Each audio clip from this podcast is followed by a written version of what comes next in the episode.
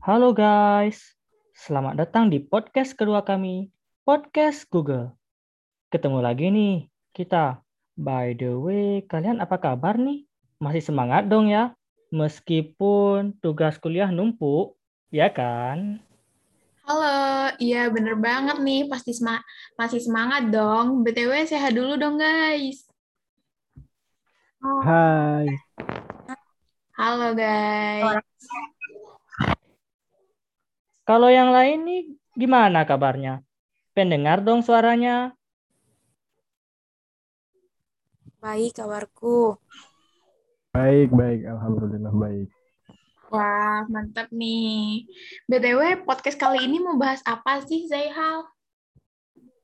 Jadi di podcast kali ini kita bakal membahas tentang identitas negara. Wah, keren nih bahasan kita kali ini ya. Kayaknya narasumber kita udah pada nggak asing lagi nih sama kata identitas negara. Benar nggak sih? Ya benar banget dong.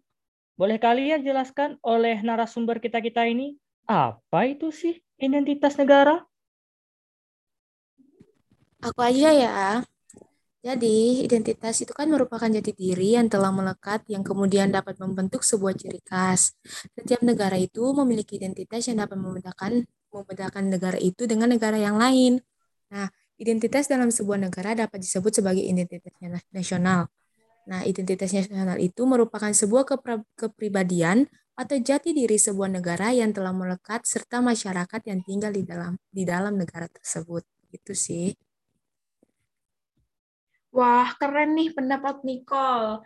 BTW, uh, eh, kalau bicara tentang identitas negara nih, berarti kan kita juga bahas tentang tradisi di Indonesia. Kayak apa sih yang dimiliki di Indonesia? Nah, kalau narasumber kita nih kan berasal dari daerah-daerah yang berbeda nih, otomatis punya tradisi yang berbeda-beda juga dong. Ya, saya sangat setuju sekali itu dengan Via. Di Indonesia ini kan banyak tuh daerah-daerah yang punya beragam tradisi. Pengen tahu dong tradisi di tempat kalian apa aja sih? Kalau di tempat aku sih ada namanya tradisi cuci negeri. Nah, negeri bagi orang Maluku adalah sebutan untuk desa. Itulah kenapa masyarakat Maluku lebih mengenal negeri daripada desa. Karena desa disebut negeri, maka pemimpin daerah kami bukan lagi dikenal dengan kepala desa, melainkan Bapak Raja. Nah, salah satu tradisi atau upacara yang menunjukkan identitas adatis anak negeri Pulau, Pulau Ambon, khususnya beberapa negara di Laut Timur adalah cuci negeri. Di Hurila di daerah aku, da, tradisi ini dilakukan setiap tanggal 13 sampai 16 Desember setiap tahunnya. Nah, inti dari tradisi cuci negeri ini yaitu menjaga keseimbangan alam sebagai ruang kehidupan bagi manusia. Upacara cuci negeri di daerah aku dilaksanakan dilaksanakan setiap tanggal 13 sampai 16 Desember. Nah, alasan dilakukannya cuci negeri pada bulan Desember, bulan Desember ada tiga. Yang pertama itu, pelaksanaan cuci negeri pada tahun 1902 adalah untuk mempersiapkan negeri baru yang akan kami huni sejak pengerjaannya dari tahun 1889. Dan yang kedua, kami belajar dari sejarah migrasi leluhur kami bahwa setiap negeri yang pernah kami huni sering kali mengalami bencana. Dan yang terakhir, pelaksanaan saat ini kemudian dikaitkan dengan persiapan perayaan Natal dan Tahun Baru dalam tradisi kekristenan. Nah, proses suci negeri di Kurila dimulai dengan rapat tiga batu tungku pada tanggal 13 malam di Balai Negeri. Selain itu pula ada persiapan yang dilakukan oleh masyarakat dan salah satu kepala soa. Nah, pada tanggal 14 dini hari, rombongan Sandiri menuju ke negeri lama melakukan ritual pemanggilan roh pada leluhur di pusat negeri lama untuk turun bersama-sama dengan mereka menuju ke Hukurila dalam proses upacara cuci negeri. Nah, sekitar jam 6 pagi, di tanggal 14 itu mereka kembali ke Hukurila yang sudah disambut oleh Kepala Suamoni bersama ibu-ibu mata inah dalam balutan kain gandong menuju Balai Negeri. Nah, di Balai Negeri, sudah menanti masyarakat yang lain bersama dengan persembahan syukur mereka untuk diserahkan kepada raja dan kemudian raja akan menyerahkan persembahan itu kepada pendeta di gereja. Nah, dari balai negeri, rombongan sendiri negeri bersama raja dan masyarakat menuju ke gereja untuk melakukan ibadah secara Kristen. Nah, rangkaian tradisi suci negeri diakhiri pada tanggal 16 Desember malam, yang dimulai dengan pemercikan air di keempat penjuru negeri oleh Raja Negeri Hukurilak, Pendeta, dan Saniri Negeri. Setelah itu mereka melakukan ritual untuk mengembalikan roh para leluhur ke negeri lama. Setelah seluruh rangkaian itu selesai dilakukan syukuran. Dahulu puncak perayaan tradisi Suci negeri diakhiri dengan makan patita dan pesta negeri. Namun kini puncak perayaan itu diakhiri dengan perayaan Natal negeri. Jadi gitu guys. Wah, keren banget nih tradisi di tempat Mita. BTW kalau Mita nih sering ikut suci negeri atau tidur doang nih? Pastinya ikut dong, secara itu kan tradisi turun-temurun. Wih, Mita ini cinta tanah air banget nih. Iya dong, benar. Apalagi kita sebagai penerus bangsa kan, jadi kita harus melestarikan tradisi-tradisi yang ada di daerah kita. Ya jelas dong. Kalau tradisi tempat Nicole gimana? Kan satu daerah tuh sama Mita. Ada nggak tradisi-tradisi lain di daerah kalian? Ada dong, yang pastinya gak kalah menarik sama yang punya Mita tadi dong. Apa tuh? Karena aku hobinya makan, jadi aku pengen bahas-bahas nih tentang makan, yaitu tradisi di situ namanya makan patita. Hah? Makan patita? Apa tuh? Iya. Jadi, makan patita itu adalah salah satu tradisi kuliner atau acara makan bersama yang masih saat ini terjaga kelestariannya tuh di Maluku. Nah, tradisi ini karena mak kita makan bersama, dan kehangatan kita tuh semakin ter terjaga. Jadi bertujuan makan patita ini untuk memupuk semangat kekeluargaan. Dalam tradisi ini juga biasanya orang Maluku itu menyuguhkan berbagai macam kuliner dan masakan tradisional yang berasal dari daerah mereka masing-masing.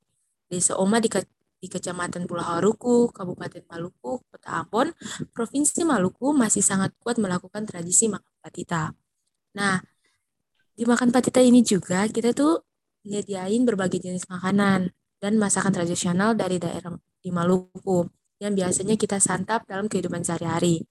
Nah, itu biasanya tuh uh, ada kasbi atau biasa disebut dengan singkong, ada kohuko atau ur urap Maluku, ikan goreng, ikan bakar, ikan kuah, pisang rebus, dan juga ada papeda yang terkenal di Maluku, ada colo-colo, sayur-sayuran, dan masih banyak jenis masakan lainnya gitu. Wah, keren banget tuh. Enak banget ya. Jadi pengen ikutan nih. Kalau ke sana boleh ikutan makan patita nggak, Kol? Boleh banget dong ya, kali kagak. Apalagi buat kalian yang suka makan. Soal soalnya makan patita ini kan sediain makannya tuh bebas. Terus juga kita sendiri yang nimba. Jadi bolehlah ikut join kalau dateng. Wah, boleh kali nih. Kapan-kapan kita diundang makan sepuasnya. Kasambon lagi. Setuju banget nih. Kapan-kapan kita diundang nih sama Nicole, sama Mita. Nah, kalau tradisi di tempat Bang Tio gimana nih, Bang? Uh, kalau di tempat aku itu ada yang namanya upacara gunja. Wah, wah, apa nih? Belum pernah dengar. Kayaknya menarik nih. Nah, jadi upacara gunja itu uh, Tujuannya untuk mengungkapkan rasa syukur uh, atas hasil panen yang ada di daerah itu. Di daerah aku itu di Sulawesi Tengah. ya, apa uniknya upacara Bunja ini dia dilakukan di uh, upacaranya itu dilakukan di pinggir pantai begitu uh, pertemuan antara sungai dan laut. Setelah dilakukan proses upacara yang paling enaknya itu ya makan-makan.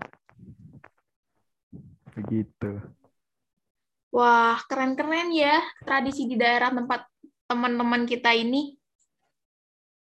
Ya bener banget. Ternyata banyak ya yang belum kita ketahui.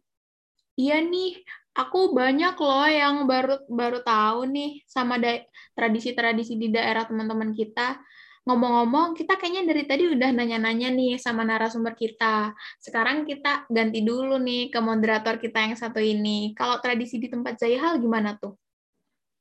Oh, kalau tempat saya, tempat saya sih ada itu salah satu tradisinya namanya itu mak megang. Jadi di mak megang itu kan diselenggarakan tiga kali dalam setahun. Tradisi ini biasanya dibuat menjelang hari raya. Jadi ada tiga hari raya yang adanya tradisi ini yaitu bulan Ramadan, Hari Raya Idul Fitri, dan Hari Raya Idul Adha. Jadi di tradisi ini masyarakat akan berlomba membeli daging untuk dimakan.